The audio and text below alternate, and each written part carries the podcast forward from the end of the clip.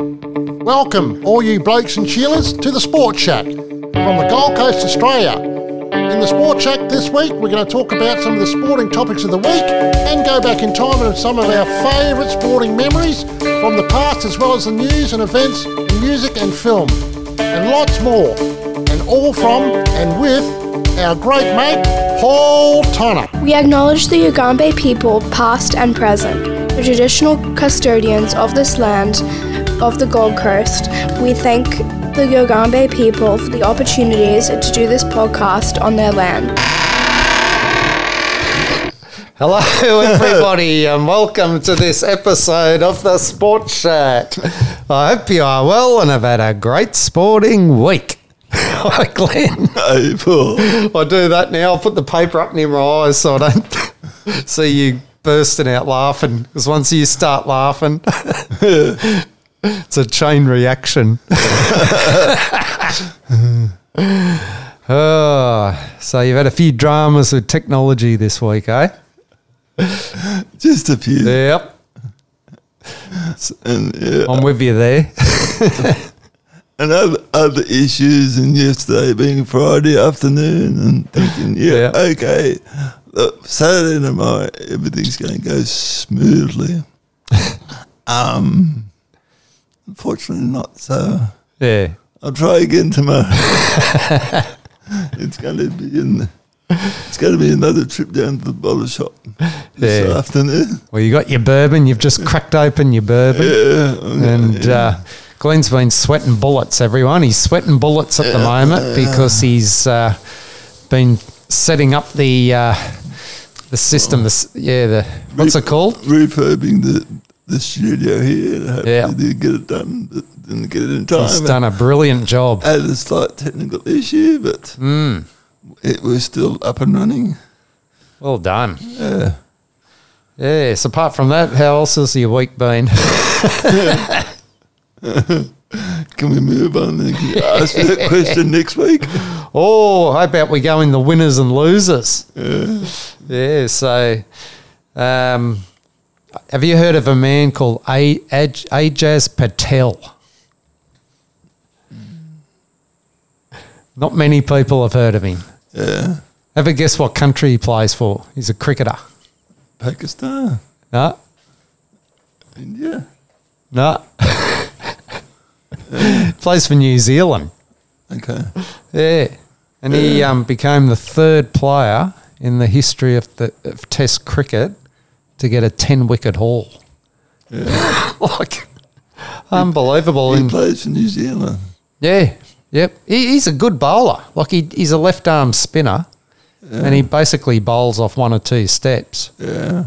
And uh, yeah, I saw him bowling oh, about a couple of years ago.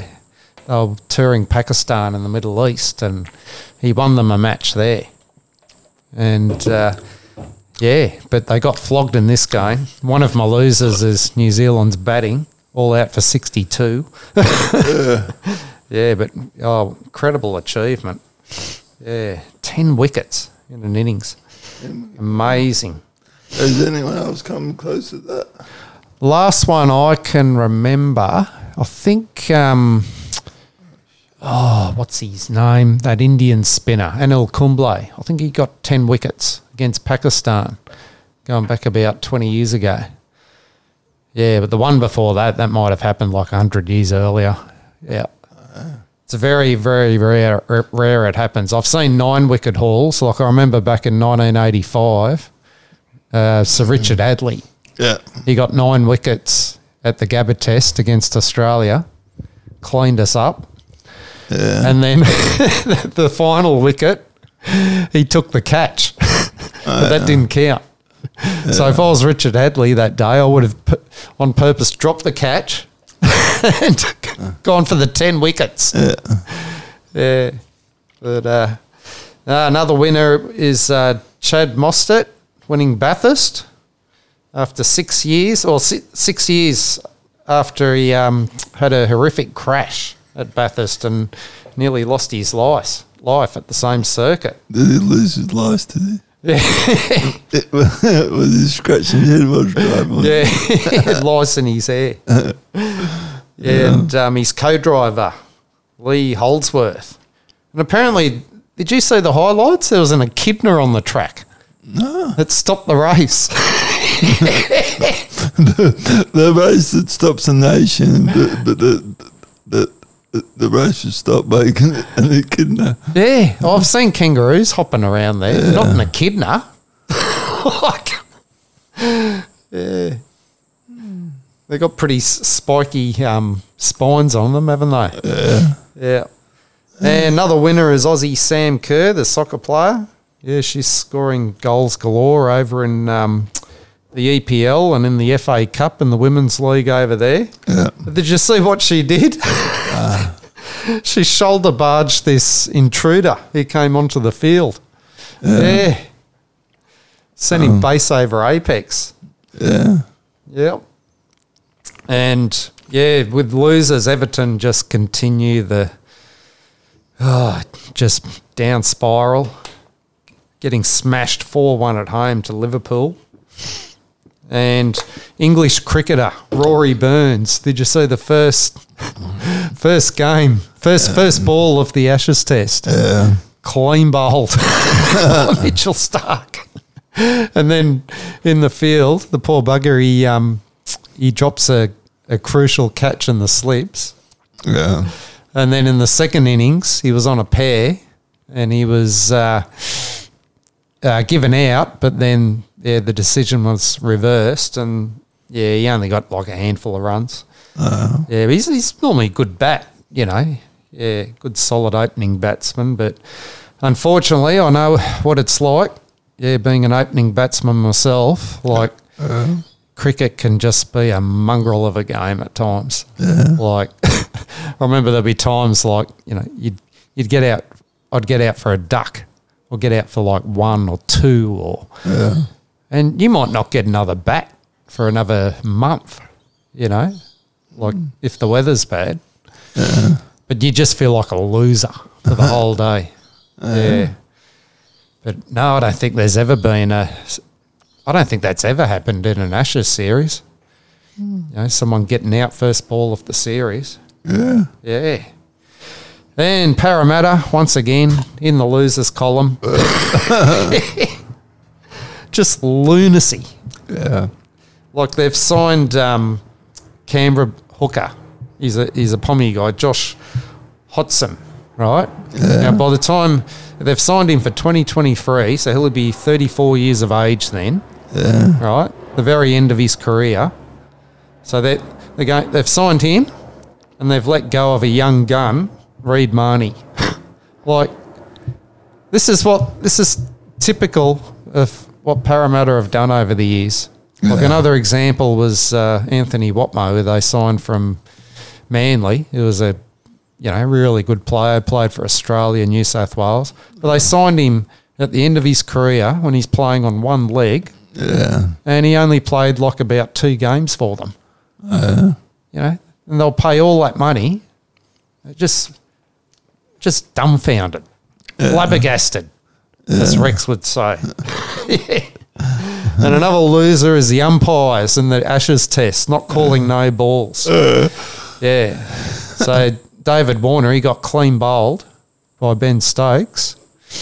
And, you know, they found out by using the technology that Stokes's foot went way over the front, over the line. But he basically, for an over or two, every ball that he had bowled, his foot had gone over the line Yeah. but the umpires wouldn't call it. So they, they basically don't call no balls now where they used to. Why is that? Oh, because they rely, on, you know, oh, I've got technology there, you know, I don't have to worry about it. Yeah. And this is where it's just What they don't call no ball. No. So what would happen before, and we'll talk about it with our Where Are They Now guest today. he was called no ball for um, different reasons. Yeah, but yeah, if their foot went over the line, the umpire would just put his arm out straight away because I've done some umpiring, and when the bowler comes in the bowl, first thing you look at is the popping crease. So you look at the bowler's foot, and then you look up, and then you look at the the batsman. Yeah. And but they don't even do that now. Pretty much, yeah. They just no won't worry about it. So why have them? Exactly. Yeah. just put robots in there. Yeah. Yeah. Or just rely on the on the um. Oh, just, yeah, just rely on the third umpire, Yeah. the technology. Well, that's basically all they do now. Yeah. But but that, as far as I could see, that was to assist them in making decisions, Mm. Yeah. not to cut it all out all together. Yeah. Yeah. Oh, it's here to stay, unfortunately. And yeah, like, you know, it's been happening. Oh, I remember the 2010 11 series, Ashes Yeah. series. Yeah. Like the Aussies were getting wickets and no. you, know, you, you don't get excited anymore if there's a wicket because, oh, hang on. No, he might have bowled an A ball. We better f- just wait. Yeah. So, no, it's just technology gone mad. Yeah, And DRS, I call it Nostradamus, you know, with the umpiring, yeah, like with the LBWs. yeah, Like how they can tell that ball is going to go on and hit the stumps, I'll never know. yeah, Like, ridiculous. yeah. Anyway. Yeah. So today we're going to go back to the 90s and back to the year 1995. So, what memories do you have of the year 1995, Glenn? Yeah, well, that was a long time ago. Going back a bit. Yeah, that was yeah. 1995. Yeah, I think I was working. Yeah, I was working for me father in his air conditioning business. Yep. Yeah. Gee, be bloody hot doing that today. Oh well, it, compared to doing solar, what did you do on days like today? what, Well, especially solar when it was hot and humid and get it done as soon as possible and Yeah. stop at the first pub. yeah. Did you ever see snakes up there when you're doing solar? No, No. no, never, never saw it. But but the, there was one job I did at west of Kempsey. Yeah. But on the on the way home, there was this freshwater creek, Yeah. and I used to just yeah, go down the track beside the creek and just jump in and just lie there and go ah, Yeah. cool down. There's nothing good than getting in that cold water after a hot day, eh? Yeah, up on the tin roof. Oh, going, yeah. yeah. Yeah. And, and then on then on weekends, I go and fight fires. I go, what's wrong with me? Mm. Everyone else is down the beach swimming and that, and I'm Yeah. fighting fires and putting solar panels on. Mm. Uh, No, my memories of 95, um, yeah, I just remember a lot of it centres around cricket, really. yeah. Yeah, because I remember uh, would have been the 94 95 season, and we didn't play that many games because, like, it was one of those seasons where if I was, you know, with rain and, and playing in the upper Blue Mountains, like, you know, when that mist came in, it came in. And basically, Yeah. you couldn't see two metres in front of you. So some of the games were called off because of the mist. Yeah. Yeah, yeah, and uh, so I ended up, you know, because I really wanted to play on turf, and I'd moved to Springwood, which is another further down in the Blue Mountains, and I, because they played on turf, they had a turf pitch there at their home ground, Lamesha Park, and Yeah. so I played in the Nepean comp and was playing on turf nearly every week, and oh, it uh-huh. was great. You know, I just had one of those 94, 95. I was just mm-hmm. scoring heaps of runs, tons of runs, you know, just where everything came off. Yeah. And, um, yeah. Good season. Oh, yeah. Yeah. Yeah. Yeah, but early in '95, I remember I was playing for the Blue Mountains, and we are playing against Orange, and the game had been moved from their home ground there at Wade Park to a ground out in Bloomfield. Right, so Bloomfield's uh, like a it's it's got a incredible history. Actually, it goes well over way back over hundred years. Yeah, it's a hospital, and it was used as a uh, uh, psychiatric hospital. Yeah. Yeah, And but in recent years, you know, I think it started in the late eighties. I had a lot of uh, dementia clients there. Yeah. So yeah, the game got moved out there, and I remember it. Yeah, it was a hot day, and we were batting first, and I was opening the batting, and and uh, just every now and then, someone would escape from this hospital and would just be walking around the pitch, like that, walking around, you know, naked around square leg, and yeah, so you'd have to stop the game. yeah, never seen anything like it. Yeah. And uh, yeah, and when we were fielding, there was a skyer, and I've run back to go catch it, and the ball has hit this thumb, Yeah.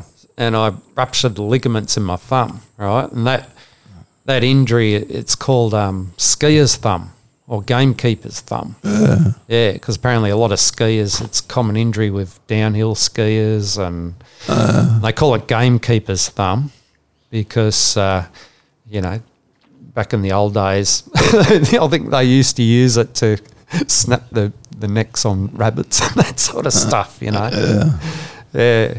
But oh, it was a bugger of an injury, and uh, but I, I ended up just playing the whole season in pain, and it was still playing well. The final game we played, we were playing against our arch rivals Blackheath, who'd beaten us in the grand final the year before. Yeah. And Blackheath's a ground. Don Bradman scored 100 in 24 balls or something there.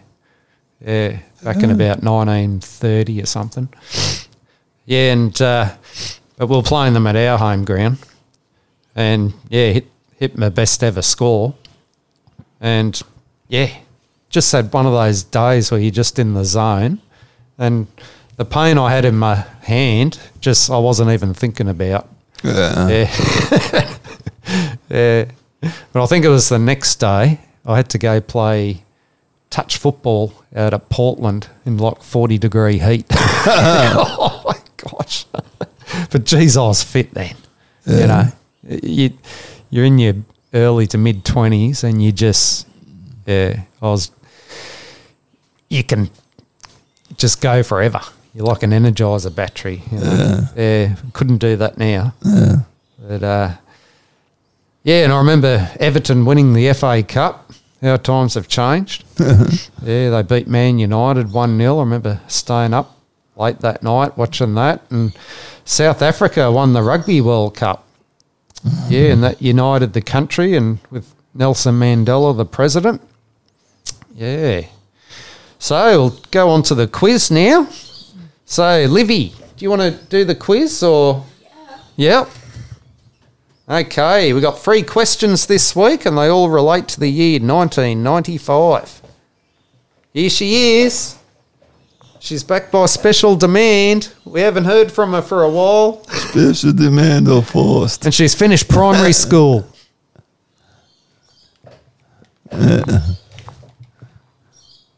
Here she comes. They're just changing over. Libby dri- getting into the driver's seat. Yeah. There you go, Libby. Good. Here I am. Um, should we start? Yep. Okay. Um, question one. What was the name of the Aussie golfer who had his breakthrough major win when he won the US PGA title? That's it again. What was the name of the Aussie golfer who had his bre- breakthrough major win when he won the US PGA title? Two. Who did Everton defeat to win the FA Cup final at Wembley? There's it again. Who did Everton defeat to win the FA Cup final at Wembley? 3. Former German tennis great Steffi Graf won three or four Grand Slam titles. Won three of the four. Sorry. Yeah, that's right. No, you're right. In 1995. What is the name of the former famous American tennis star she is married to? Done. Oh, I can. Okay. So we have the answers. Question one, here it is again. What was the name of the Aussie golfer who had his breakthrough major win when he won the US PGA title? And the answer to that question is Steve Elkington. Two. Who did Everton defeat to a Who did Everton defeat to win the FA Cup final at Wembley? The answer to that question is Manchester United. Question 3. Former German tennis great Steffi Graf won three of the four Grand Slam titles in 1995. What is the name of the former famous American tennis star she is married to?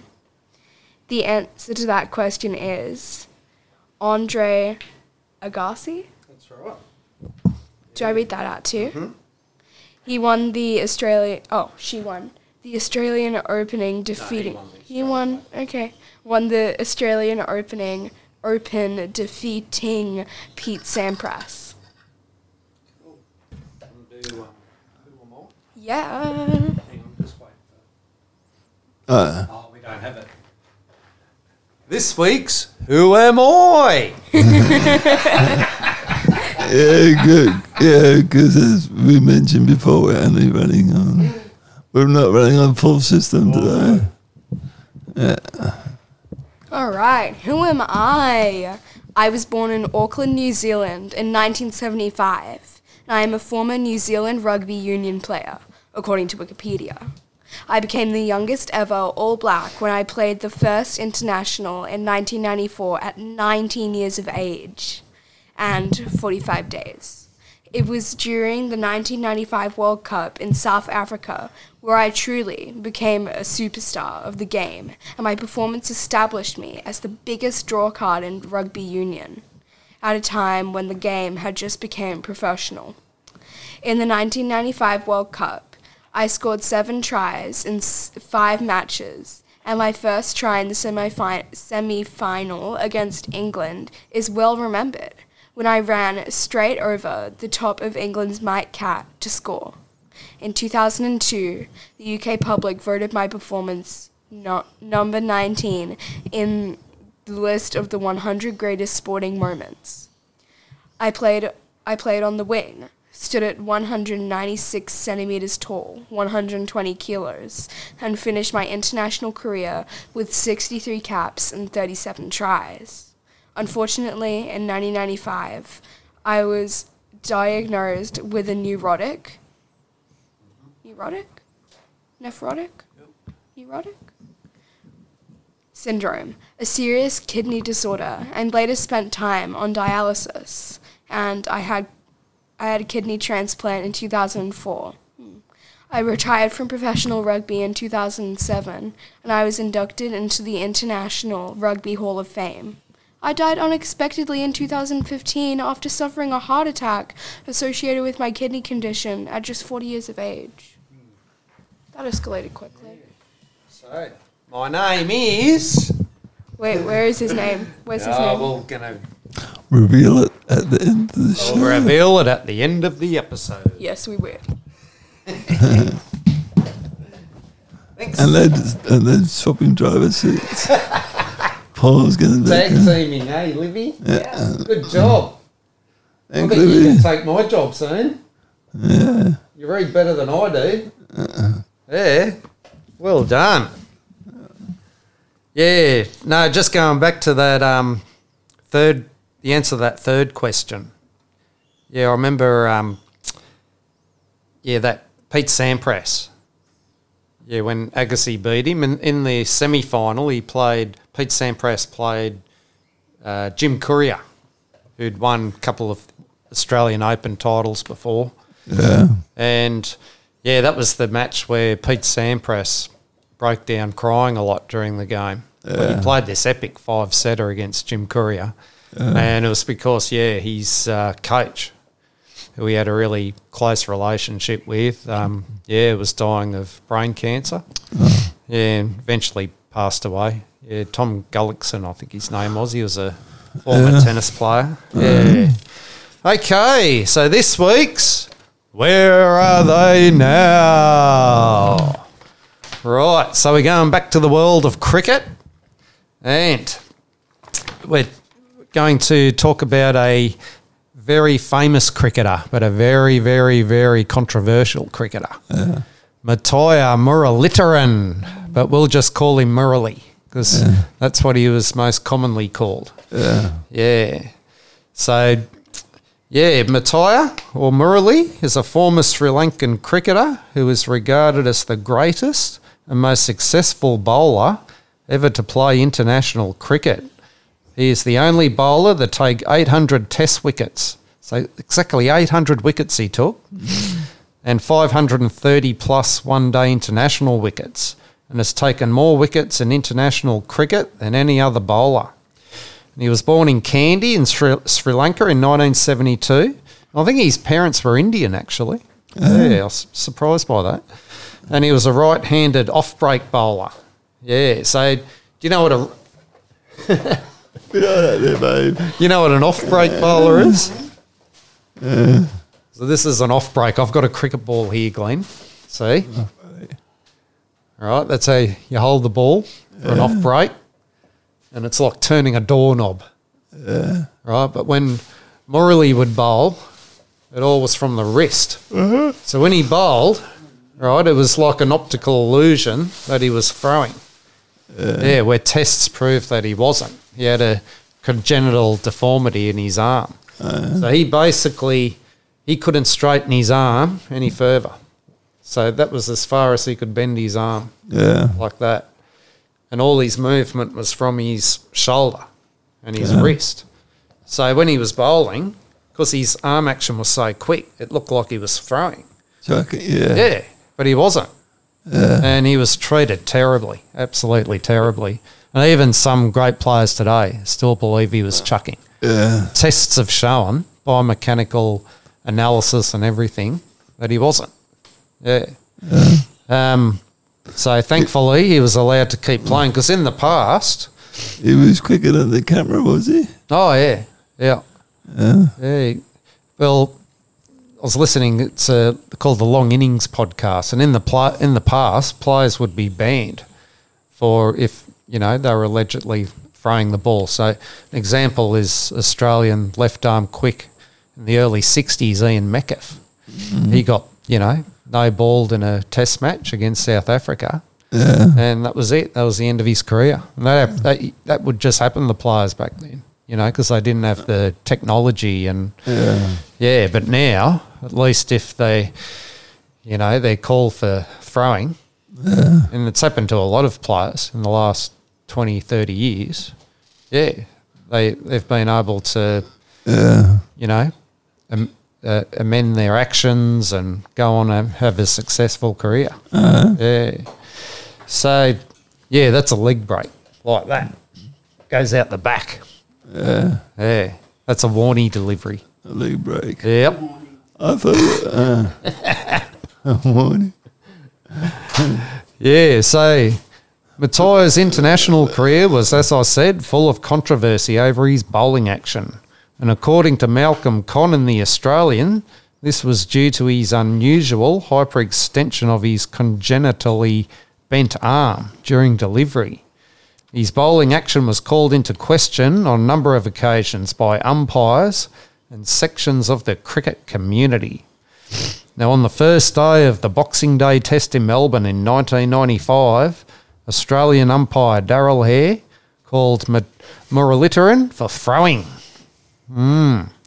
Hair called no ball seven times in three overs and believed Muttiah was bending his arm and straightening it in the process of delivery, which is an illegal action in cricket. And according to Peter Murray in the book, 100 Years of Test Cricket, that's the book you gave me.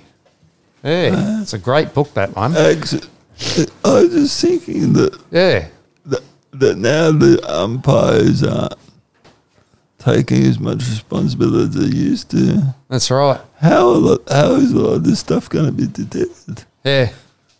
Yep. No, it's a good question. Yeah. Well, see, the umpire at the other end, because his, his um, captain, Arjuna Ranatunga, got in the bowl from the other end and he didn't call no ball. So one you know, the perception of one umpire is a lot different to the perception of another umpire. Where in a one day game against the West Indies a couple of weeks later, um, they're playing here at the Gabbas, a day night game. Yeah, and this umpire, Ross Emerson, he kept ump- he kept no balling him for throwing. And then when they toured a couple of years later, um, yeah, Ranatunga just walked the players off the field. When when Murali got called for no balling by Ross Emerson. yeah. But Darrell Hair, you know, like he um, he was controversial himself.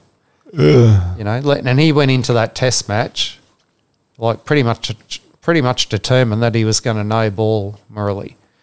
Where, you know, he should have given like a warning. You know, this is what I'm going to do if you bowl, you know. Yeah. Um, so yeah, it was it was greatly unfair, you know. Yeah, really felt for him. He's a lovely bloke, Murali. He's a cricket fanatic. That's his only talk, cricket, apparently. Yeah, no players want to sit on the plane with him because he just, yep, t- chats cricket non-stop.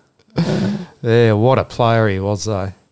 Yeah, so, um, yeah, so it was a huge embarrassment for the Sri Lankan in front of a huge crowd and millions watching on TV. So the Sri Lankan team were outraged after the incident, but the ICC defended Hair by calling Muralitharan from the bowler's end. Hair overrode what is normally regarded as the authority of the square leg umpire in adjudicating on throwing. Muttiah had already been playing Test cricket for three years, and it appeared very, very unusual that he was now being considered to have an illegal bowling action. And this led to a lot of tensions between Australia and the Sri Lankan cricket team. And yeah, see, the Aussies, they had a really strong dislike of their captain, Arjuna Ranatunga, because he was a real shit stirrer. Yeah. You know, he would pretend that he was injured and he'd call for a runner. And, you know, Ian Healy, one in a one dayer once, you know, was abusing him behind the stumps, saying, you know, you don't get an umpire for being a fat, lazy slob. Yeah. Um, yeah, so this took years to to mend, you know, the um, cricketing tensions between the two countries. Yeah, so biomechanical analysis under simulated playing conditions cleared Muttiah's action by the International Cricket Council, first in 1996 and again in 1999. And according to Jeff Armstrong in the book, The 100 Greatest Cricketers, biomechanics examined Muttiah's action in, on, in off field experiments and concluded that a congenital defect in his arm meant he was incapable of straightening it. However, when he bowled, there was an illusion that he straightened his arm. Now, Tony Greig, he was a massive fan of Muttiah's. Yeah, he. I think I remember watching once. He he um, proved on Channel Nine. You know, he got Murali and got his arm, and he wanted to prove to everyone that Muttiah couldn't straighten his arm. yeah, yeah. Tony Greig was just a massive. He, he just had a love of Sri Lanka and Sri Lankan cricket.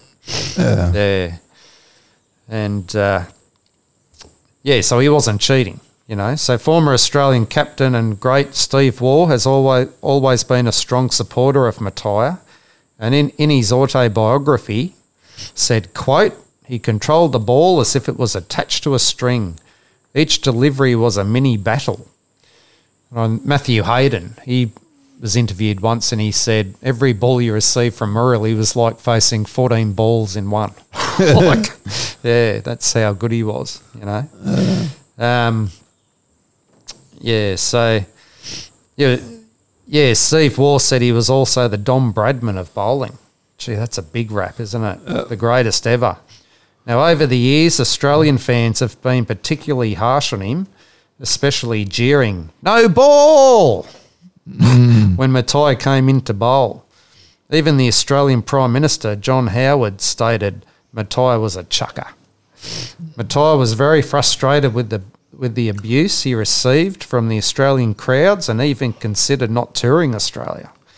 However, to his credit, Muttiah showed enormous courage to go on and have a highly successful career.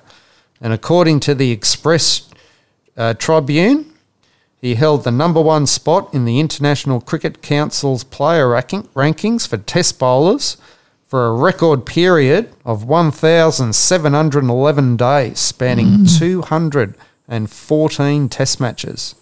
Oh, impressive. Yeah, his best performance came in 1998 against England at the Oval, where he bowled 113.5 overs and claimed 16 wickets for the match, including 9 for 65 in the second innings to bowl his country the victory. And this, according to Jeff Armstrong, was the fifth best analysis in all Test matches since 1877. Yeah, so he was you know, before Muttiah came along, you know, Sri Lanka had a real struggling cricket team because they only came onto the into the Test cricket in I think it was the early eighties. Yeah, and 1996 they won the Cricket World Cup, which uh, Murali was a member of. So yeah, he was largely responsible for making Sri Lanka a, a powerhouse in cricket. Mm, especially in those subcontinental conditions, you know, on the turning wickets and yeah. yeah. So yeah, it's the fifth best analysis in all test matches since 1877. So until Muttiah came along, off spin bowling was seen as unfashionable. However, Muttiah changed all this. He turned this art of bowling into a weapon on all pitches, not just the dusty and broken ones. Muttiah developed a new delivery called the Doosra. So the Doosra is like this, Glenn, comes out like that. so with an off break, it goes from left to right, right? But if it's the batsman facing, it goes right to left. Yeah. Where the Doosra goes the other way, it goes from right to left. So it's it's basically an off a um, off break bowler's wrong'un. Yeah, so it goes the other way. Yeah, and he he basically invented that delivery. Yeah, Mm. And got a lot of his wickets with that. Yeah, so yeah, the Doosra. So yeah, so back then they only allowed like a five degree bend in the elbow. Yeah, but now they've changed it to like fifteen degrees. So they've mm. relaxed the, the law a lot more, you know. And according to BBC Sport in 2002, Wisden ranked Muralitharan as the best test bowler of all time and selected him as the leading cricketer in the world in 2000 and 2006. He averaged over six wickets per test match. And when he retired in 2010, he finished with 800 test wickets at an average of 22.72 with an incredible 67 five wicket hauls, including 10 wickets in a match 22 times. Wow. Yeah. So five wicket haul by a bowler is the equivalent to a century by a batsman. Yeah. Hmm. So bowling average, his bowling average in one day internationals was 23.16 with a best of seven wickets for 30 runs. He played his final match in the World Cup final loss to India in 2011. So yeah, he copped a lot of criticism too because, you know, comparing him to Shane Warne at the same time, where Warney seemed to get all his wickets on all surfaces and against all opposition. Where Murali, you know, there was criticism that he got his wickets against all the the weaker nations like Bangladesh and Zimbabwe and yeah. But no, you know, he yeah, not not not always the case, that's for sure. So let's see what Muttiah Muralitharan's doing now. He's 49 years of age. In 2007, Cricket Australia decided to unveil the new Warne Muralitharan Trophy after the two Spin Kings to be contested between Australia and Sri Lanka. The trophy displays images of the two spin bowlers' hands, each holding holding a cricket ball. And according to Martin Blake from The Age, Muralitharan was requested to clarify how his name should be spelt. Cricket Australia spokesman Peter Young confirmed that the spelling he's given is Muralidharan. Muralidharan. they got big tongue twister names. These uh, Sri Lankan cricketers. Yeah. There was a, they, they had this fast bowler back in the uh, 80s and 90s, and his name name was Kapila Would you gonna want a dinner? Where for short they just say Kapila Would you like to go out for dinner? yeah. Yeah, but if you ever get a chance, look at Chaminda Vas. He was their other really good bowler at the time. Yeah. Um, yeah, look at look up his real name. it's like the alphabet four four or five times. Yeah. Yeah. So Muralidharan married Madhimala Ramamurthy, I think that's how you say it, from Chennai, India in 2005. And the couple had their first child, Naren, in 2006.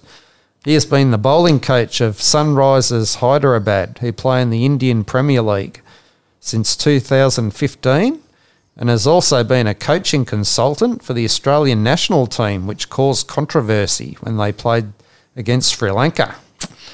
Muttiah is very much involved in philanthropy, and along with his manager Kushil Gunasekera, established the charitable organisation Foundation of Goodness in the early 2000s. The organisation is committed to the well-being of the Seenigama region in southern Sri Lanka and supports local communities through a range of projects across areas, including children's needs, education and training, healthcare, and psychosocial support, and housing. Yeah, livelihood, sport, and the environment. Murali's project has raised funds from cricketers and administrators in England and Australia.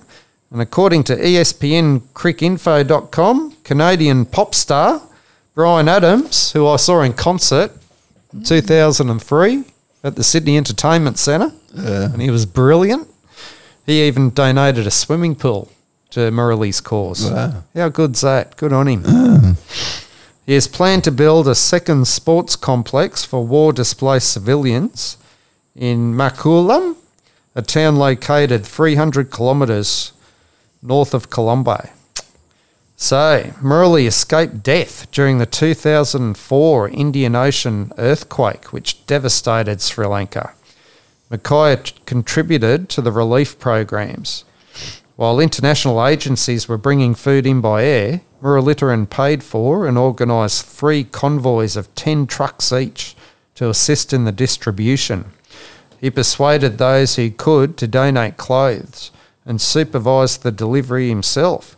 He even signed an endorsement deal with a large global cement company to help deal with the short supply of cement and help raise 4 million US dollars to help survivors with the building of homes, schools, sport facilities, and computer centres. Wow. So it shows you how devastating that tsunami was, eh? That earthquake. Because that happened right next to Indonesia. And Sri Lanka's a long way from there, you know, and it just killed thousands in Sri Lanka. Yeah. In 2015, Muttiah and fellow Sri Lankan cricketer Tilakaratne Dilshan were appointed the brand ambassadors for the Presidential Task Force to combat kidney disease. In 2019, it was announced that a biopic would be made titled 800 after his 800 wickets. However, the filming was put on hold due to various reasons, such as political opposition. So, yeah, in Sri Lanka for years now, well, they've had a ceasefire now, thankfully. There was a civil war going on. Um, it was between the Sri Lankan government and the Tamils, who are in the uh. north of Sri Lanka, uh. because they want their own homeland. Uh. And Murali was, you know, he supported the Sri Lankan government um, in the civil war against the Tamils. Yeah, so, yeah. So, yeah, that's the story of Muttiah Muralidharan. Yeah, he'd be great to be coached by, wouldn't he? Yeah, sure. Get a few good tips. Mm. So let's look at the events from 1995 now. So we'll look at some of the news events. So Quebec, they held a referendum on whether or not the Canadian province should declare its independence. And according to peoplehistory.com, the no vote won 50.58%. So it's quite a close vote. Because I think over here, if we have a referendum, we need like basically 70, 75%, don't we? Yeah, yeah. Yeah. So Quebec, Quebec, Quebec is different. Quebec, that's a tongue twister. Well, because they they're a French-speaking province. Yeah. Yeah. Well, the rest of Canada isn't pretty much. Yeah. So yeah, you can sort of understand why they wanted independence. It's sort of like the way Western Australia are carrying on now, aren't they? Yeah. Hmm. I was just thinking about that before about what's going on with all the borders opening up and Hmm. and then I thought, well, should we just get rid of the borders and the state governments altogether, or just become independent countries? Yeah. Because this is BS that's going on. Oh yeah. Well, it's like like they are independent countries, really. Yeah, Yeah. Like how many states are there in America? 50. 48 mainland states. yeah, You know, like I wonder if they have all the same dramas with border closures and yeah. between their states. Don't know. Yeah, I doubt it. Yeah, hmm. Yeah, so un- the United Nations, they intervened in the Bosnia Civil War and there was a ceasefire after peace agreement and the war ended. The Dayton Accord is signed, was signed by leaders of Bosnia, Serbia and Croatia, bringing peace to the Baltic area. Mm. Yeah, my neighbours are from Bosnia. They're actually gone back to Bosnia right now. yeah, And oh yeah, you know, they just said it was just a terrible time. They escaped. They went and lived in America for years, and then moved to Australia. Yeah, yeah. And uh, I remember uh, when I went to Croatia in two thousand and seven. You know, because Croatia was part of that war too, and yet uh, I was at Dubrovnik, um, which is on the coast. It's a city and yeah, that was bombed, you know, and yeah, like I remember going to a memorial of those that lost their lives, and yeah, and a magnitude seven point three earthquake occurred near Kobe, Japan, killing six thousand four hundred thirty three people. Oh. Yeah, terrorists released sarin nerve gas at Kusum Siki Station. I think that's how you say it. Magasiki Station. Yep. Killing 12 and sending over 5,000 to hospital. And OJ Simpson, he was found innocent. What are your views on that, Glenn? Yeah. It was all to do with the glove, they say, basically. I don't think so. Yeah, Yeah. I think he was as guilty as they come. yeah. Oh, Yep. we shall never. Well, he had a history of uh, domestic violence, you know, beforehand, didn't he? Yeah. Uh, yeah, it's amazing what a famous personality, you know, and money can do for you. Yeah, Yep. Yeah. And, I forget what that movie was called, but it's um, yeah, it was in this movie that that if you were famous, you couldn't um be arrested yeah. because if people famous got arrested, it would make normal people depressed. Yeah. Is that right? Yeah, I'm, I'm just trying to think of what that movie was. They're ridiculous as that. But I, I, it does happen, eh? Yeah. I saw a great movie on Netflix called um, the the fundamentals the fundament the fundamentals uh, uh, start it trying to again. the fundamentals of caring. Mm. It was about this this um guy that took it was a carer and took this the guy he was caring for that he was he was bound to wheelchair and couldn't get up at all out to see the world's biggest pit Mm. and it was sort of a the, the the guy was also had a sense of humour, which I used to do a lot of when I was younger. Yeah. I pretend I was injured and, until my siblings were coming over and go, what's wrong? What's Yeah. wrong? Then, I, then I'd give them an uppercut or something like that. I used to do that on the soccer field when I was a kid. Get a nice penalty. Yeah. Yeah, so um, the Oklahoma, Oklahoma City bombing took place. And this was where a terrorist truck carrying a large bomb yeah, bombed the Alfred P. Murrah Federal Building in Oklahoma City, United States and it was perpetrated by two anti government extremists with white supremacist, right wing terrorist sympathies. The names were Timothy McVeigh and Terry Nichols, but Timothy McVeigh was the main culprit. Yeah, and the bombing happened at 9:02 a.m. and killed at least 168 people, and injured more than 680 others. Yeah, and I remember the morning, you know, turning on the news that morning. I was at my parents' holiday place at Shoal Bay. Yeah, oh, it was just shocking. Yeah. Yeah, like there's this massive building and half of it's just ripped to bits. And yeah, so basically, um, this McVeigh, yeah, he learnt how to make bombs because he, he was in the army for a while and he'd, you know, been bullied at school and, but he was having these terrorist thoughts, you know, at a young age. Yeah, and, uh, you know, he believed the government would take away their, their rights to, to have guns over there, you know, and that was the main reason why he did it. Yeah. But, no, he um, was executed. Yeah, rece- received the death penalty, thankfully. Uh. Yeah. And international rugby league representative forward Ian Roberts. He became the first high profile Australian sports person and the first rugby footballer in the world to come out to the public as gay.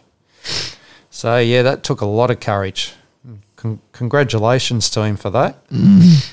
Yeah, because I remember I heard rumours of this because I was living with these guys in um, the early 90s Yeah. in Narrabeen in Sydney. Yeah. And they were telling me, oh, Ian Roberts is gay. And I'm going, oh, yeah, whatever you reckon. You know, because he's like the, the toughest, most macho guy you could ever imagine. Like, he just, you know, if footy, if league players were playing against him, they'd just run the other way because he'd just hammer him, you know, like he was tough as guts. And yeah, yeah, he uh, came out and he's actually gone into acting. Yeah. Mm. And it's good now, you know, more famous sports people are coming out, especially males, as openly gay. And yeah. there was a cricket, English cricketer who came out about 10 years ago. Yeah. I forget his name now. And yeah, uh, Australian soccer player, he came out as gay oh, just recently. Yeah, so full credit to them. I saw there was a, a show on ABC yesterday afternoon. Uh, uh, it was to do with the the, uh, the pool. Yeah, sort of talking through the history of the pool in Australia, Mm. and they were, and they came across this this diver that he he said he he was the first one, the first Australian sportsman to come out as gay. Oh, was his name Matthew Mitcham? Yeah, it could be. Yeah, he's the um, gold medalist from the Beijing Olympics. Yeah. Yeah. Yeah, see, back in the 80s and 90s, Yeah. you know, like Greg Louganis, the most famous diver of all time, pretty much, you know. He had, he basically, you know, took him years to come out and Yeah. inform everyone. And hey, look at Ian Thorpe, you know, just in recent years. Yeah. Yeah. Because I know, I know that, you know, down, my, my mate down had the cafe down at Cronulla Mall. And then Thorpe would be down there and Mm. you'd be walking along and there'd be all these, Yeah. these, um, these, know, very attractive girls walking with him. Oh, really? Yeah. And it, it'd even come into the cafe occasionally, yeah. Well, this is what they'd have to do. A lot of them would have to do this, you know, because they they would they were too, you know, they I guess they might have felt ashamed or uncomfortable with it. Yeah, with doing it, and um, yeah, like oh, it would have been four years ago. Matt Cecchin, he's a really good NRL rugby league referee. Probably been the best referee in the last ten years. Yeah, he came out as gay. He'd been married before in a heterosexual marriage. Um, yeah, just came out in the paper and been in a relationship with a man for a couple of years. And Yeah. yeah, but you know, like he used to get overlooked for like some of the real big matches, you know, state of origins and grand finals, where he was by far the best referee. Yeah. Yeah, and I think he has just totally got fed up with the NRL, and I think he's gone over to referee in the Super League in England now. Yeah. Yeah. So that's just a great loss because you know he was the players really respected him and yeah. Um, the Anzac Bridge in Sydney was open to traffic. You ever gone gone over that bridge, Glenn? Yeah. Yeah. Yeah, I've been there. Yeah. Been there a few times. I remember when it opened, there was a cartoon in the paper the next day, and yeah, it was the Harbour Bridge and the Opera House, and they were talking, "Oh, welcome to the gang." it's like that. No, I, I actually like the design of the Anzac Bridge. Oh, it's good, isn't it? I reckon it's a really nice looking bridge. Yeah. It's a bit like the Golden Gate, isn't it? Nowhere near the size, but No, but yeah, yeah, but I think it's it's got the uniqueness of its own, mm, yeah, exactly. and it's shown in a lot of TV se- Australian TV series. I see it in Yeah, yeah, compared to the Harbour Bridge. yeah, uh, the pl- show that was made in the late 90, 90s, Water Rats. mm, There's quite a few shows there that has the that's based around the Anzac Bridge. yeah. Oh. Well, when when I was in Sydney in April, because I was staying near the Harbour Bridge there, and I was saying that um, I read somewhere the Harbour Bridge was only designed to be built for hundred years. Now uh, it's like ninety years old now, uh. basically. Yeah. So I hope it doesn't bloody crash. Years by date. this, bri- this bridge will self destruct. Yeah. So we'll look at film now. So the movie Braveheart and Mel Gibson was in it. I think he directed it too. I, I remember watching that at the cinema in Penrith. Uh. And after about 20 minutes, I reckon half the half the people in the cinema walked out. It was just too gory for them. I think they got fed up with, you know, like blood and guts and uh-huh. far out. But it was a great movie. Yeah. Uh-huh. The movie Seven with Brad Pitt. Did you ever see that one? No. Yeah. That was a bit graphic too. And oh, Pulp Fiction. One of my favourites. The first time I saw that movie, I didn't know what to make about it. but then I, the more I watch it, I just think, gosh, what a Quentin Tarantino. He's a genius, absolute genius. The way he constructed that movie. Yeah. And I think I've I've seen it so many times now. I basically know all the words word by word. and Billy Madison. Yeah, yeah, I like that movie. Yeah. What's his name? Adam Sandler. Yeah. Uh, and Babe and Dangerous Minds. That was Michelle Pfeiffer, wasn't it? Um, Yeah. Roughest Guts School in America. Yeah. Because when we, when Sammy's picking out a movie to watch at night time, she, she keeps on asking me, "Have you seen this one?" I go, Yeah. "Yes, yes." But I've, I've stopped. But the, the ones that I've seen that she hasn't, I just say no, I haven't seen it. Yeah. No, I've seen it because I want to watch it with him, with her. So Mm. Well, these were the days back around, you know, like you'd be going to the video shop all the time, wouldn't you? I know I would. Be constantly getting movies out. Do you remember ever going to a video shop and picking out a movie that was actually on TV that night? Yeah. Yeah. Yeah, I've done that so many times. Yeah. Uh, we going through looking at the video. and Go, oh, yeah. I, I haven't seen that one. I get that one. I get home. And, Yeah. Oh. But then you had to return the bloody thing it's on- afterwards. yeah, you, you? you, pay, you paid five dollars for it, and it's on, it's on TV for free tonight. Yeah, that's right. Yeah, that's how the advertising gets to you. You don't know.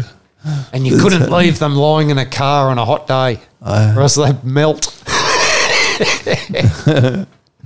And um, I know, but when videos first came out, this shop in Port Crary, they wanted you, they wanted you to leave your license Yeah, that's right. as as um as security, which is totally legal. Yeah. Well, they'd normally do that when you're signing up. But was this each time you got a video Yeah, out? yeah. Oh, that's ridiculous. So if you got pulled up on the way home by the police, yeah. you'd be fined for not carrying your license. Yeah, that is illegal. You can't do that.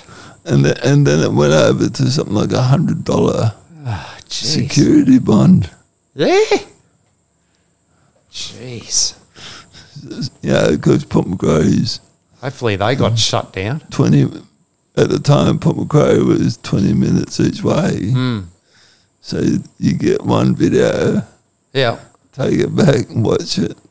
Gosh. Yeah. So was this like uh, uh, one of the bigger ones, like Video Ezy, or No, just a Oh, this is just a smaller go- one? A smaller one. This is way. Yeah. This is long before Video Ezy came out. Well. Yeah. Because Port Macquarie is a large country town, Yeah. so it wasn't until down the track Hmm. before those we got those sort of stores. But then, now they're all vanished. Yeah, that's right. It's all online. Have they still got that one up at the, near the recovery centre there, that big one? Uh, no, no. Well, there is one there that's sort of a mixture. Yeah. It's a mixed business. It, Hmm. It's got videos for rent and Okay. other knickknacks and that. Yeah. But no. well, I think a lot of the kiosks are closing down now. Yeah. Yeah. Like I think, yeah, as you say, like it's just all online. Mm. So in TV, we had The Simpsons, Mr. Bean. uh, yeah. It was brilliant. Rowan Atkinson, yeah. The Footy Show. I think a lot of the humour they had then you couldn't get away with now. yeah. And Home and Away. Home and a Drama, I'd call it. And Neighbours. yeah, that's still going today, both those shows. So, so do you have a memory memorable episode of The Simpsons? There was one episode where he came out to Australia, I remember. Yeah. Oh, yeah. After you yeah, made that long phone call to see whether the water in the toilet did flush the opposite way. Oh, yep. Was that the one? Yeah. Yeah. I like the one that that, that um, Bart and Milhouse got this this watch that could freeze Yeah. freeze time, and they were, and they they got to a point where everyone was frozen, and, and it got the the watch got broke, so they were stuck Yeah. in the future with everyone froze around them and un- unable to do yeah. Yeah. No one else to talk to. Or, Oh, okay. uh, yeah. Yeah. No, I wasn't a real. I wasn't really into it. Really. Yeah. I um. I remember I recorded heaps of episodes because I'd. Uh, no, that's illegal. Yeah. You time shifted. No, this was from TV. No, Yeah. no, no, you don't record from TV. That's illegal. it's called time shifting. Time shifting. Right. Yeah, so you shift it to a time so you can Yeah. watch it. that's, what, that, that's what we used to call it. Well, I used to Time shifting. take them to school, Yeah. and um, I was working at a roughest gut school in Western Sydney doing relief teaching. Yeah. And a lot of the times the teachers wouldn't leave lessons. So I'd whack the Simpsons on and they were as good as gold. yeah. And uh, yeah, looking at music now, we had Wonderwall by Oasis. And Gangster's Paradise by Coolio. That was from Dangerous Minds, a movie. And Fantasy by Mariah Carey. Waterfalls by TLC. And Kiss from a Rose by Seal. Yeah. You remember those songs? Yeah. Rightio. I think music all went downhill after that, didn't it? Pretty much. Oh, well, it's been going downhill since the 80s finished. I think you're right. Yeah. And so out into the early 90s wasn't too bad, but Mm. and there's so much of the local Gold Coast music that still has the um, influences of 80s, 70s, and Mm. even as far back as the early 50s. Yeah. What's that station called again? 94.1 FM. 94.1 FM. Yeah. we'll give it a good plug. It's a great station be- Yeah. because you can be hearing a real good classic from the 60s and go straight to something from today, which is really good. Yeah. And it, it, it just, I just find it, it's a good, really good mix. Mm. Because for some stations, you get a really good song and it'll be just, Yeah. it'll just be followed by a real crappy one. That's right. And you go and And change then- channel. Yeah. 100 ads Yeah. between. I've got a question for you. Oh, oh, oh, oh, yeah, before I finish, when you mentioned 100 ads, Yeah. those stations that, that, that carry on about 50 minutes ad free, but they probably spend about 15 minutes talking. That's right. That is 50 Yeah. minutes ad Especially in the afternoon. Oh, it'd be agonising. Oh, another 50 minutes of free ads. Yeah. Yeah, but that, between every song, they'd be telling us there was another 50 minutes. Oh, yeah. Yeah. Yeah. Now my question is, what's what's your most favourite song ever? Favorite song ever. That like you could listen to it and never get bored of it. Um, well, it was. I. It's really hard to um. To put it down to one, Yeah. but the um. The song was done with Olivia Newton-John, and uh, Cliff Richards. Oh, yep. Suddenly, That's right. Yeah. that that that that's that's um that's um yeah pretty special to me yeah, Yeah. for me and Sam Mm-hmm. but also my old mates of mine that I've known since primary school and they've got their own band called Ghost Road Yeah. a lot of their songs especially um hey old Friend Yeah. yeah, So that's it. You know, it doesn't have to be like a like No. one of the great No, greatest. no. You know, one of the greats like. Elton John or Bowie or Yeah, yeah, yeah, but- or the Beatles. yeah. Because I, I look at songs. Yeah, for me, what I what I call a favorite song, it's got a it's got a good, truthful story to it. Mm. It means something. Yeah, exactly. Yeah, Yeah. it's just something that um, There's so many, isn't there? you know. j- j- Just when that, that song that comes on the radio and you sort of just yeah, and and you might be having one of those days. Yeah. like um and then the and then there's that one song haven't had for a while that just got real meaning to it and you just go ah Mm. i'm glad that uh, this song's come on Yeah. yeah Now, have you heard of the song Baker Street by Gerry Rafferty? yeah Oh man, I could listen to that twenty four seven, non stop, all the time. Yeah, yeah. That is just like he's basically a one hit wonder. That guy, but geez, what a song that is! Just the music and the, yeah, yeah. But no, it's I'm like you. You know, I like the songs. With, um, you know the lyrics and yeah something you know, what's behind the lyrics. and- yeah yeah. What's your favourite, most favourite song, Livy? I don't really have one. You don't really have one. Rightio. Okay, let's look at some sporting events now of 1995. Now, in cricket, Australia retained the Ashes at home, defeating England three tests to one. We just won the uh, first test this, uh, a short time ago here at the Gabba by nine wickets, but still another four tests to go. yeah, like I think, um, yeah, it's going to be a really close series. Is this the Ashes? Yeah. Okay. Yeah, I think England are going to come back. Like if you know, um, yeah, and we've got injuries. We're going to have we've got injuries going into the next Test match, and you know they've rested some of their best bowlers for the next game, and especially in Adelaide, the next Test, the orange, ball, the pink ball Test, with it's, a lot of it's going to be played at night. And the ball's going to be hooping around. Yeah. Yeah, James Anderson and Stuart Broad, they're going to be licking their lips. So, uh, yeah, and if David Warner's out, he could be out with a, a broken rib. Yeah. Yeah, so no, there's still no decision on where the fifth test will be. I think they might be waiting to find out what how the series goes. Because I think if beach it's cricket, beach cricket. yeah.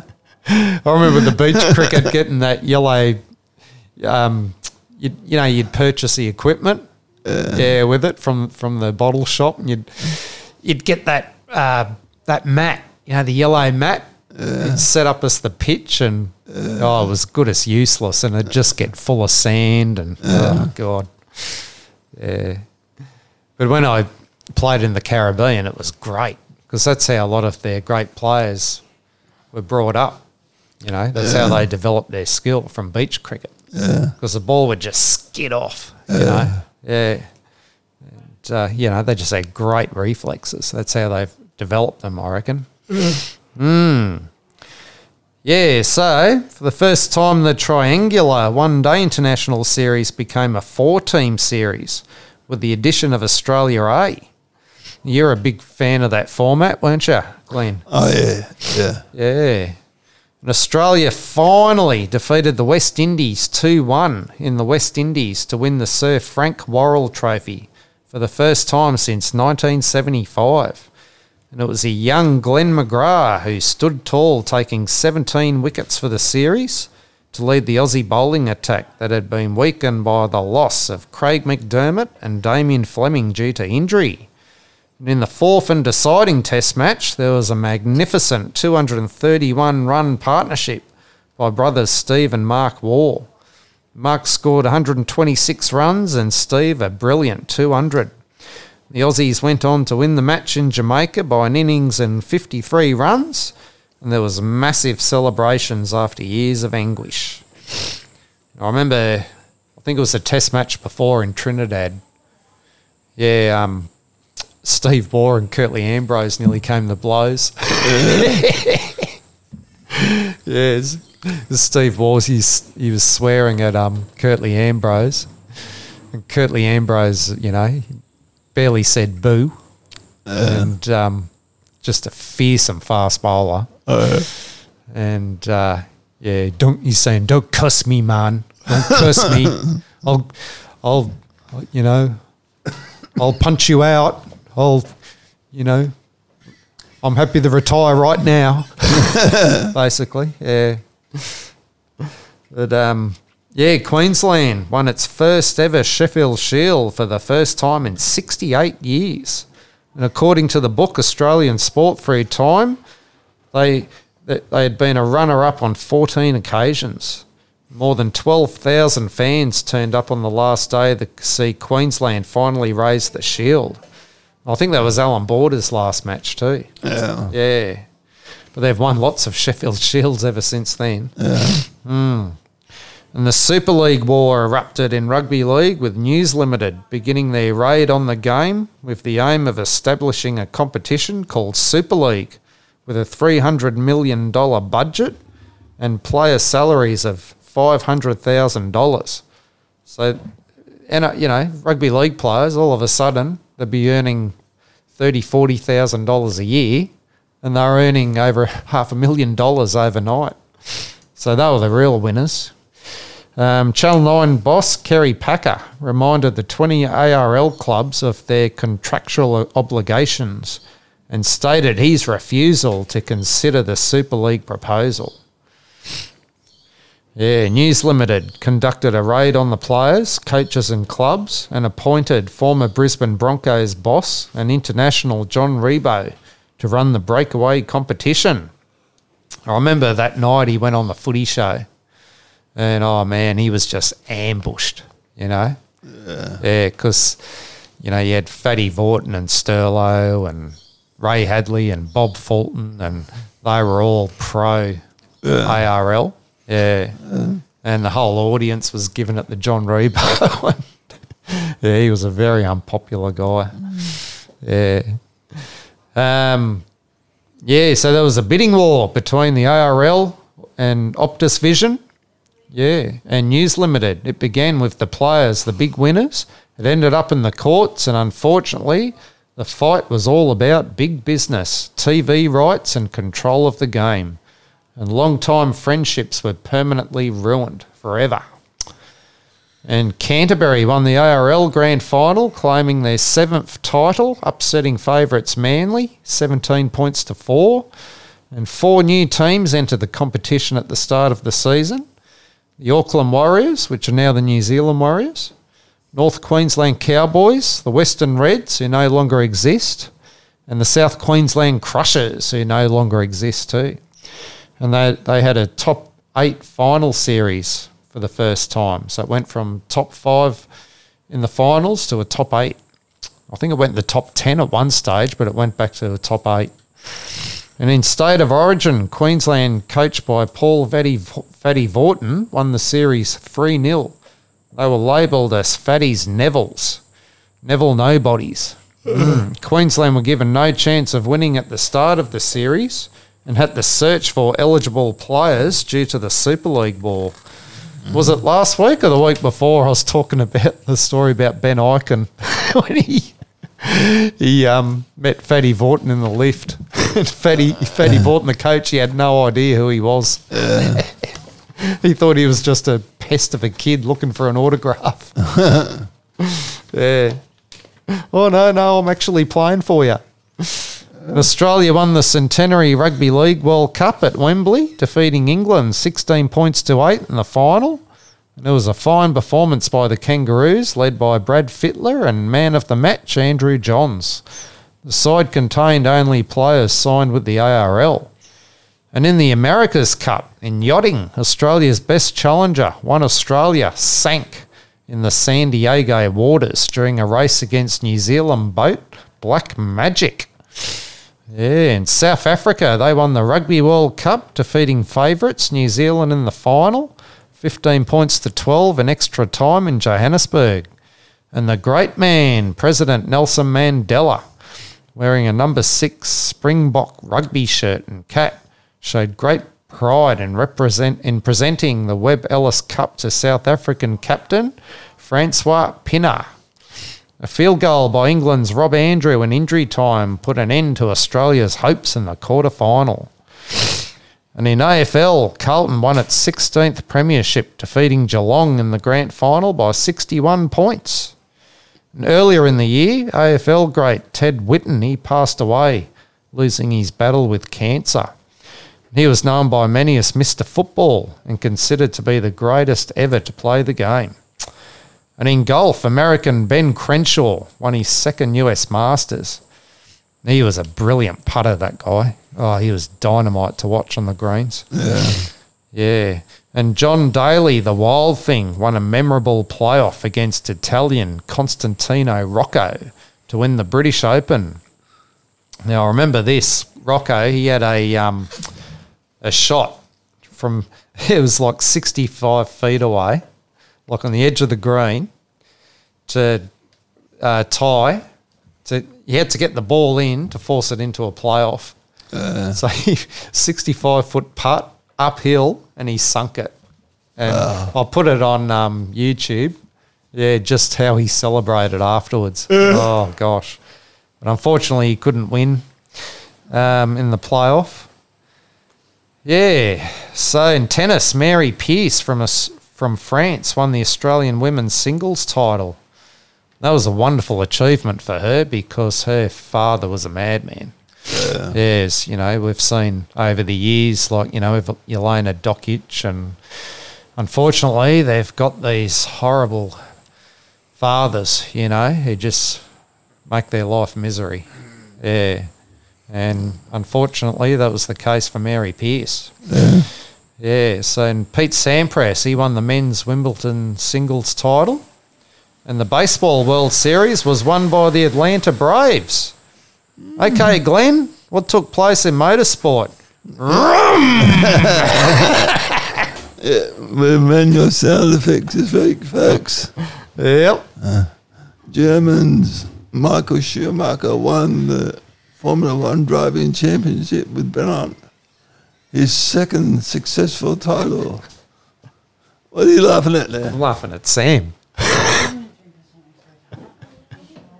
Uh, where am I?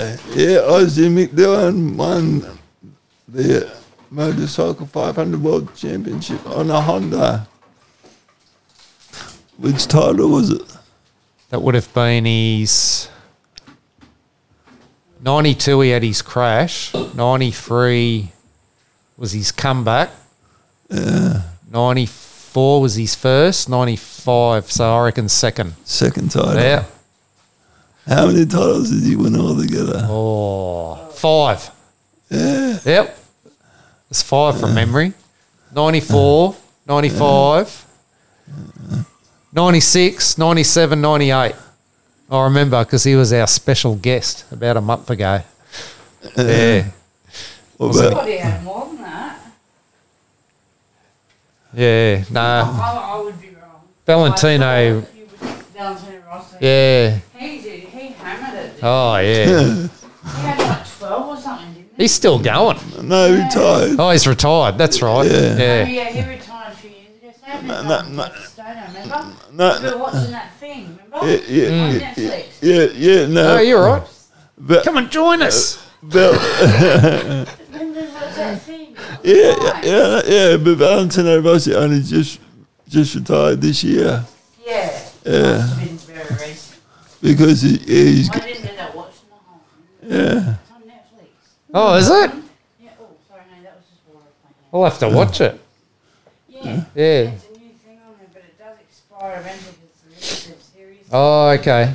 The Schumacher thing's on too, isn't it? From That's, memory. that's been on for a fair while. That has actually been Yeah. on for about two years. Oh, has I it? can't believe that's still on there. Yeah, but this motorbike one Glenn and I watched Mm. was all about today's riders. Yeah, yeah. There names in there today that I didn't ever recognise. Yeah, but the, al- also All the about Casey Stoner, all about Valentino Rossi, all about Market, Dylan, market, markets, or about Marcus Ambrose was a, but driver. that- yeah, but there's some Mar, Mar, Marcus Moses or Yeah, well, there was a few names, I said, there's a few names. But- but apparently didn't wh- recognise, but, what? you know, I told you if you Have you ever seen the? Um, Apex, I think. if you get a chance, see the one on Ayrton Senna. Yeah, the peak of the apex. Yes, brilliant. I did, I Oh, you did? I did a um, I did a project Yeah, in grade three or grade four on Ayrton Senna. Really? Ayrton Senna, my, my dad knew Ayrton Senna Yeah. and my pop through the go karting.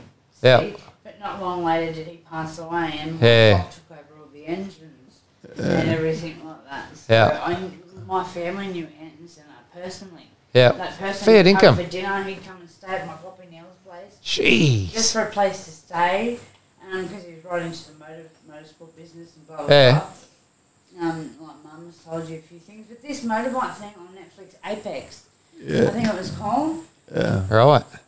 Watch, definitely, definitely, Okay. 100% watch if you if you're interested in today's Yeah. viewing of of the motorbikes down to McDillon. I guess. Oh, brilliant. Yeah, I'm We'll have to watch that. going away. yeah, no, you will Yeah. definitely. The centre one I really enjoyed because I've That's an older one though, hey. yeah, but I've never been an older one, a, a big fan of motorsport. But when I saw that, wow. How could you not? Oh yeah, yeah, incredible. That's my business, mate. Thanks, Sam. That's semi-section. Surprise guest. Yeah. I was just I'd one day. She can be a wheel girl. We'll have a wheel next week. Spin the wheel. Okay, now. Oh, Larry Perkins. we're Larry up to. Perkins Yeah. and Russell In- driving the Castrol Commodore. Won at Bathurst, 1000. Now you put driving a Castrol Commodore. Yeah. Commodore er- doesn't make a Castrol car. Oh, don't they? So it's there Oh. because it's sponsored by ah, oh, Castrol. okay. In a com- they were driving a Commodore. right. So Cas-. Castrol's a sponsor. Yeah, What, what what sort of product is it? oil. Oil. Yeah, I thought so. Yeah. Yeah. Right. Okay, now now that I was being a smart ass, I forgot what I was. No, that's good. Good to know. I was trying to catch. You learn something I every I day. was trying to catch the old teacher out. yeah. um, uh, the touring, the, the Australian Touring Car Championship was won by John Bowden, driving Dick Johnson's racing Ford EF Falcon, Canadian Jacques event. Villeneuve. Oh, Jacques Villeneuve. That's right. Jacques Villeneuve Yeah. won the Indy 500. Would that have been before he went to Formula One or after? I think it might have been before. Yeah, because he went to Formula One and he won one or two world titles there. I remember. Yeah. All right. Yeah, so Yeah, I think he's still racing, Jacques Villeneuve too. Yeah. now to reveal this week's Who Am I? Who am I? And the answer is Jonah Lomu. Yeah. Yeah. What a player he was. So sad that he died at an early age. Yeah, he um I remember seeing him live one night in a Bledisloe Cup game at the Olympic Stadium just before the Olympics in Sydney. Yeah. 110,000 there that night. Yeah. And he won. he, he scored the winning try. Uh, But oh man, he was just, you know, how would you go tackling him? yeah. Yeah, he was 120 kilos, could run 100 yards and like 10 flat or so. Yeah. Um, but just a lovely human being. And yeah, just I remember just before he died, I remember seeing this documentary on Foxtel, and he actually went to South Africa, and he went into the townships, and you know he was there with all the, you know, the kids, and yeah, just um, and he was talking to. He caught up with some of the South African players from that World Cup final Yeah. you know, and yeah, and formed a really close bond with them. And one of the guys, I think it might have been their halfback, the South African guy. He, um, think he had motor neuron disease from memory. Yeah, and Jonah Lomu was just, you know, like just wonderful with him, and Bugger. yeah, just wonderful bloke. Very sad loss. Greatly missed, Jonah. Yeah, I remember going to a uh, museum in New Zealand, a rugby museum in Auckland, and they had a lifestyle construction of him. Oh man, one big unit. Yeah. Okay, so next week, what do you reckon? We'll go back to the seventies. Yeah. finish nineteen. Do nineteen seventy nine. What would you? What do you think? 1979. Yeah. Yeah, okay. Yep. Yeah, just before the. We'll have a final one of the year. We'll have a winners and losers for the year. Yeah. And yeah, touch on 1979. The final for the year. Yeah, because I'll be away the following week. Yeah. Okay, so Yeah. we'll also have the slap of the year The slap of the year. Yep. and um, the reward of the year. The reward and the slap of the year. Sounds good. I like it. okay. So thanks for joining us for this episode of the Sports Shack. So it's a goodbye from Paul. And it's a goodbye from Glenn. Goodbye. Bye. G'day, it's me again. Please check out the Sporting Shack on Facebook if you like this for posts and other likes and shares. Have a great sporting week. Please check out Gold Studio Productions on Facebook. Until next time,